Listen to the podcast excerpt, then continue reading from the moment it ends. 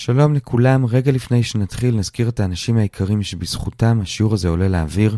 השיעור היום מוקדש לעילוי נשמת אליהו, זיכרונו לברכה, בן זכיה וגבריאל, שנפטר בכ"א אב, נודה לכולכם תלמדו לעילוי נשמתו. השיעור היום גם מוקדש לעילוי נשמת אמו של אחד הלומדים, שולמית קמיל בן דוד, זיכרונה לברכה, שהיום יום השלושים לפטירתה. היא הייתה אשת חיל עטרת בעלה, ניצבה לימינו במסירות, בעלת חסד ואוהבת הבריות, נושאת חן בעיני כל רואיה, קמו בניה ויאשרוה, בעלה ויהללה. נודה לכולכם תלמדו לעילוי נשמתה. שלום לכולם, אנחנו לומדים את דף מ"ג במסכת כתובות, באתר sny.org.il. אנחנו מתחילים את הלימוד בשורה השישית בעמוד א', ונסיים בשורה השלישית בדף הבא. השיעור היום יהיה 18 דקות. למדנו בסוף המשנה האחרונה שמעשה ידיה של הבת לאביה, כלומר כל מה שהיא מרוויחה הולך לאבא. היום נראה שני חלקים לגבי זה, ואחרי זה עוד חלק נספח. בחלק הראשון נראה מה קורה כשאבא מת, האם מעשה ידיה הולך ליורשים של האבא. בחלק השני נראה האם הכתובה של הבת הולכת לאבא. אז אנחנו מתחילים בחלק הראשון, אבל לפני שנתחיל, נקדים שלוש הקדמות. הקדמה הראשונה זה לגבי החיוב של אבא להאכיל את הבת שלו. כלומר, מעיקר הדין, אבא צריך להאכיל את הילדים שלו, או מדאורייתא או מדרבנן, רק עד גיל 6. מעבר לגיל 6, הוא עושה את זה, אבל רק מדין צדקה. מעבר לזה, עקרונית הוא לא חייב בכלל. זה מעיקר הדין. אבל יש סעיף בכתובה שבו הבעל מתחייב לאשתו, שלמרות מה שאמרנו עכשיו, את הבנות שלה הוא יאכיל עד שהן מתחתנות. וכיוון שזה בכתובה, אז גם הנכסים שלו משתעבדים לאותו חיוב, ולכן הוא צריך להאכיל את הבנות עד שהן מתחתנות, וגם אם הוא מת, אז הבנים שלו שירשו את הנכסים שלו, גם הם צריכים להאכיל את הבנות מאותם נכסים. זאת הקדמה ראשונה. הקדמה שנייה שראינו במשנה וגם ראינו מקור לזה במ"ם עמוד ב', וזה שמעשה ידי הבת הולך לאבא. כלומר, כל מה שהיא מרוויחה הולך לאבא. אז יוצא לכאורה שיש כאן סוג של עסקה בין האבא לבת, כי הוא צריך להאכיל אותה והיא צריכה לשלם לו את מה שהיא מרוויחה, אבל הקשר הזה בין שני הדברים הוא לא דו-סטרי. כלומר, מצד אחד, גם אם הבת לא מרוויחה כלום, האבא עדיין צריך להאכיל אותה, זה מצד אחד, אבל מצד שני, אם הבת אומרת שהיא לא רוצה שהאבא יאכיל אותה, אז היא יכולה לנתק את הקשר הזה במידה מסוימת. כלומר, היא יכולה לומר, אתה אל תאכיל אותי, והכסף שאני מרוויחה ילך אליי ולא אליך. את זה הגמרא לומדת קל וחומר מעבד עברי, שאם האדון לא מאכיל את העבד, אז מה שהעבד מרוויח לא הולך לאדון. אז אותו דבר כאן, אם הבת אומרת לאבא, אל תאכיל אותי, אז גם מה שהיא מרוויחה לא הולך לאבא, אלא היא תאכל את מה שהיא מרוויחה. אבל כאמור, גם זה רק במידה מסוימת. למה? כי אם היא מרוויחה יותר ממה שהיא עצמה אוכלת, אז החלק העודף במה שהיא מרוויחה, את זה היא כן צריכה לתת לאבא. אז שוב אנחנו רואים שאין קשר ישיר לבין זה שאבא נותן לה לבין זה שהיא נותנת לאבא, כי יש מצב שבו היא מקבלת יותר ממה שהיא נותנת, כלומר אם היא לא עובדת או שהיא עובדת מעט, האבא בכל זאת מאכיל אותה את כל מה שהיא צריכה. ויש מצב הפוך שבו היא נותנת גם בלי שהיא מקבלת. למשל, אם היא אומרת שהיא לא רוצה לקבל, אז מה שהיא מרוויחה יותר מהערך של המזונות שלה, את זה היא נותנת לאבא. עד כאן שתי הקדמות הראשונות. ההקדמה השלישית, וזה כבר מקרב אותנו לנושא של החלק הזה, זה מה קורה אם האבא נפטר. האם אחרי שהוא נפטר, הבת צריכה להביא לאחים שלה, שהם היורשים של האבא, את מעשה ידיה. אז עולה בגמרא בהמשך שברור לפי כולם שמדאורייתא היא לא צריכה להביא את מעשה ידיה. למה? כי אמנם הבת הייתה במידה מסוימת שייכת לאבא, אבל זה לא משהו שאבא מוריש אחריו. למה? לומדים את זה מהפסוק והתנחלתם אותם לבניכם אחריכם, והפסוק שמדבר על עבדים, אז דווקא עבדים או דבר שהוא רכוש אדם מוריש לבניו, הוא לא מוריש לבניו את הבת שלו. ממילא היא לא שייכת לאחים שלה, ולכן גם מעשי ידיה לא הולכים לאחים, לפחות לא מדאורייתא. זה המקור שהגמרא מביאה. שבע שורות לפני סוף עמוד א', הגמרא שואלת על זה, הרי יש ברייתא שאומרת שמהפסוק הזה אנחנו ממעטים שהאחים לא יקבלו את האונס ואת הפיתוי שלה. כלומר, אם אחרי שאבא נפטר והיא עדיין נערה היא נאנסה, אז הקנס הולך אליה, לא לאחים. זה מה שהפסוק בא למעט. אז לכאורה הוא לא בא למעט את מעשי ידיה, זה מה שהגמרא שואלת שם. אין על השאלה הזאת תשובה בגמרא, אבל כנראה שזה לא כל כך קשה. נכון, זה בא למעט גם את הקנס של אונס ופיתוי, אבל זה לא סותר שזה בא למעט גם את זה שמעשי ידיה לא הולכים לאחים. אז לסיכום ההקדמה הזאת, האחים מדאורייתא לא יורשים את הבת, כלומר מעשי ידיה מדאורייתא לא הולכים אליהם, עד כאן ההקדמה השלישית, אבל עכשיו, מתוך ההקדמה הזאת ניגש לנושא שלנו, בסדר, מדאורייתא הם לא מקבלים את מעשי ידיה, אבל אולי חז"ל באו ותיקנו שמדרבנן הם כן מקבלים. למה שנאמר שכן ולמה שנאמר שלא? אז מצד אחד, אמנם הם לא יורשים את הבת, אבל כמו שאמרנו בהקדמה הראשונה, הם צריכים להכין להאכיל את הבת מהנכסים שהם ירשו מהאבא. אז במידה מסוימת הם נכנסים לנעליים של האבא בזה שמאכילים אותה, אז אולי באותה מידה, כמו שהאבא היה מקבל את מעשה ידיה, נתקן שגם הם יקבלו את מעשה ידיה. יש בזה סוג של הוגנות. זה מצד אחד. מצד שני, הרי הם לא מאכילים אותה מהכסף שלהם. הם מאכילים אותה מהנכסים שירשו מאבא. אז שיגידו תודה שהם יורשים מאבא נכסים והבת לא, ושיאכילו אותה ולא יצפו לקבל איזה תמורה חזרה מהבת. אלה הצדדים של הספק. שוב נדגיש, מדאורייתא ודאי שהם לא אמורים לקבל את מעשה ידיה,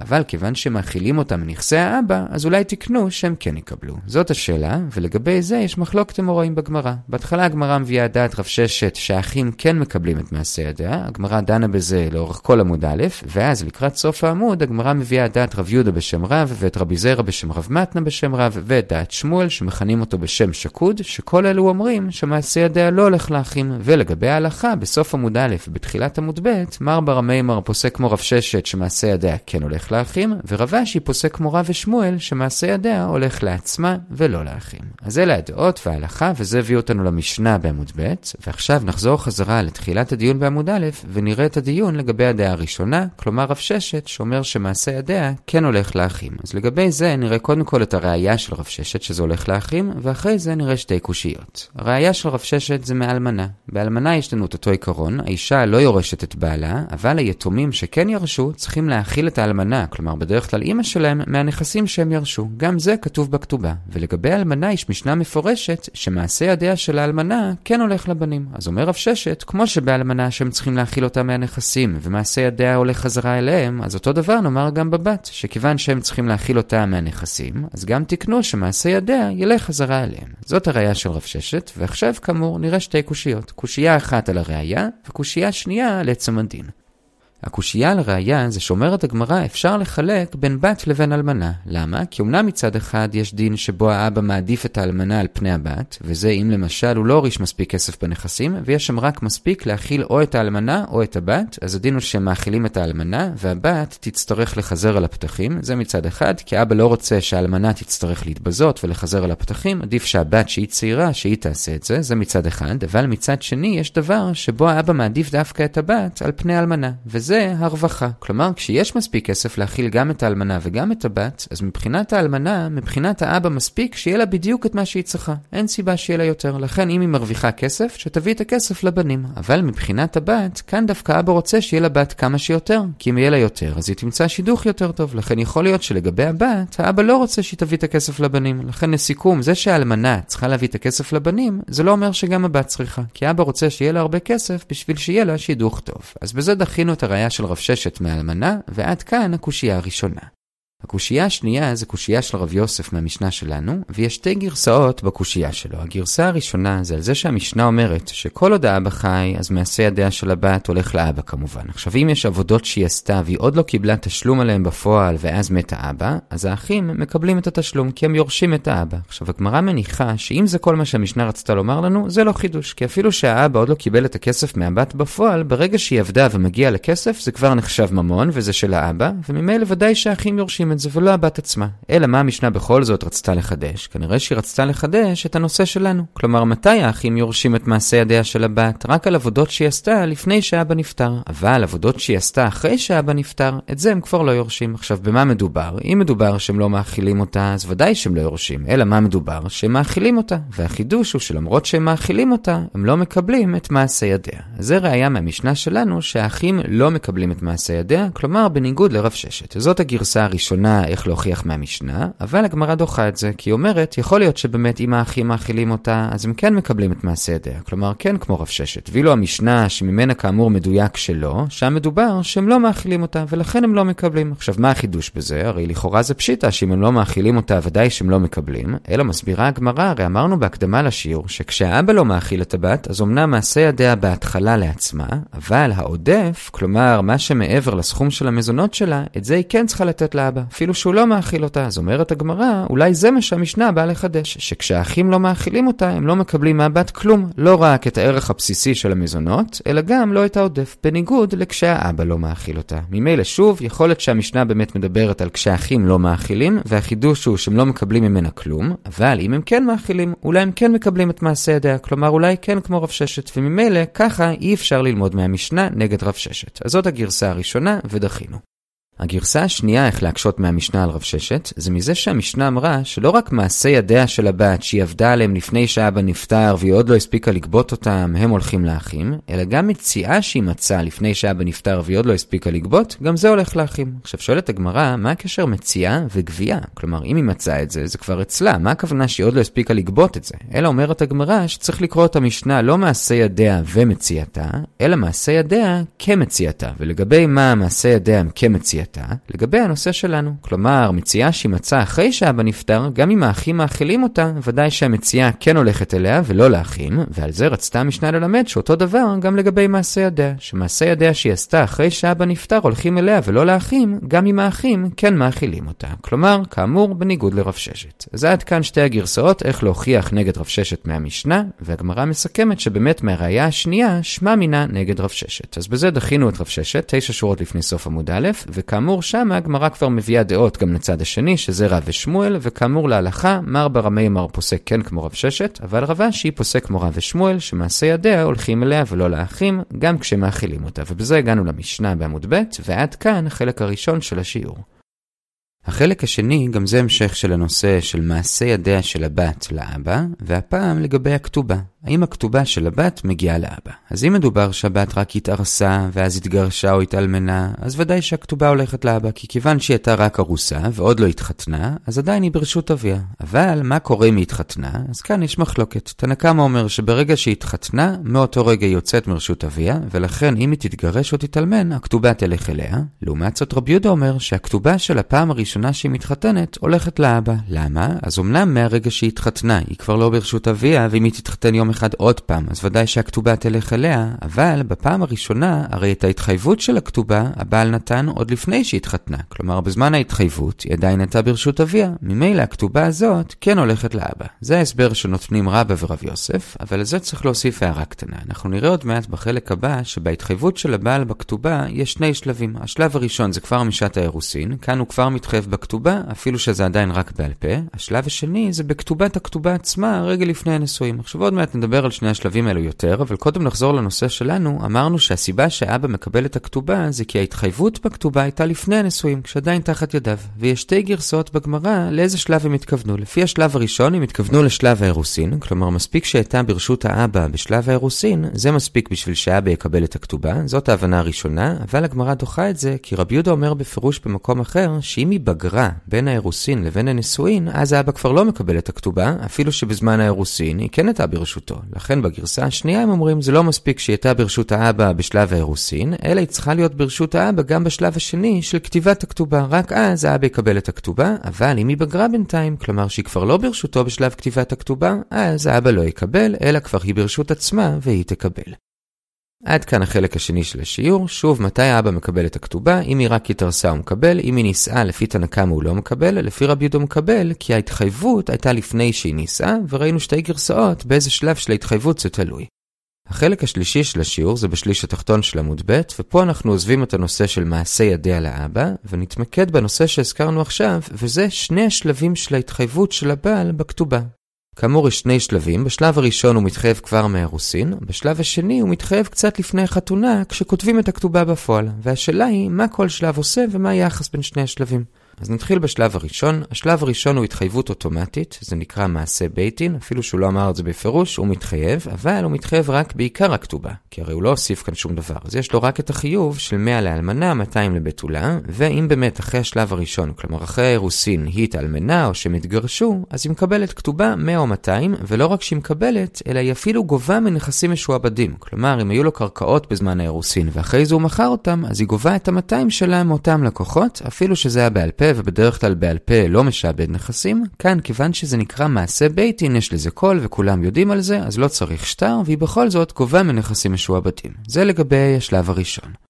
השלב השני זה כאמור קצת לפני הנישואים, כשכותבים את הכתובה עצמה, וכאן השאלה היא מה היחס בין השלב השני לשלב הראשון. עכשיו, אם בשלב השני לא שינו כלום, כלומר הוא לא הוסיף לה איזשהו משהו, אלא רק כתב לה 100 או 200, אז השלב השני פשוט ממשיך את השלב הראשון, ולכן היא עדיין תוכל לגבות מנכסים משועבדים שהיו אצלו בשלב הראשון, כלומר באירוסין, גם אם הוא מכר אותם בין האירוסין לנישואין. אבל אם בשלב השני הוסיפו, כלומר הוא לא רק נתן לה את עיקר הכתובה, אלא הוא גם הוסיף לה תוספת כתובה, אז כאן יש מחלוקת מחלוקת מה היחס בין השלב השני לשלב הראשון. לפי רב אסי, השלב השני מבטל את השלב הראשון. ולמה? כי כיוון שהוא הוסיף לה, והיא הרי רוצה את זה עם התוספת, היא לא רוצה רק את עיקר הכתובה, אז היא בעצם מוחלת על ההתחייבות שלו מהשלב הראשון, מהאירוסין, והיא מתמקדת בהתחייבות החדשה שהוא כתב לה, ששם יש גם את התוספת. וממילא לפי רב אסי, אם יש קרקע שהייתה אצל הבעל בשלב האירוסין, אבל לא הייתה אצלו אחרי זה בשלב הנישואין, היא כבר לא תוכל לגבות ממנה, כי כאמור היא מחלה על ההתחייבות מהשלב הראשון, ויש רק התחייבות מהשלב השני, ולכן כל הקרקעות שהוא מכר לפני זה, הן כבר לא משועבדות לחיוב השני. זה לפי רב אסי. לעומת זאת, רבון החולה כבר אומר לו, היא לא מוכלת על שום דבר, ואני בעצם מפצל את הכתובה שהוא כותב לה בשלב השני לשניים. חלק אחד זה עיקר הכתובה, וכאן זה בעצם ממשיך את השלב הראשון, והחלק השני זה התוספת, זה באמת התחייבות חדשה, וממילא אם יש קרקע שהוא מכר בין השלב הראשון לשלב השני, אז הקרקע הזאת כן ממשיכה להיות משועבדת לעיקר הכתובה, כי ההתחייבות בעיקר הכתובה התחילה כבר בשלב הראשון, והמשיכה אל תוך השלב השני, אז הקרקע עדיין משועבדת לזה, אבל היא כמובן לא משועבדת לתוספת הכתובה, שזה ניתן רק בשלב השני. אז שוב, לפי רב אסי היא מוחלת על השלב הראשון, וכל ההתחייבות גם על העיקר וגם על התוספת מתחילה מחדש רק מהנישואין, לעומת זאת לפי רב הונא אני מפצל. ההתחייבות על עיקר הכתובה התחילה מהאירוסין, והיא עדיין מהאירוסין,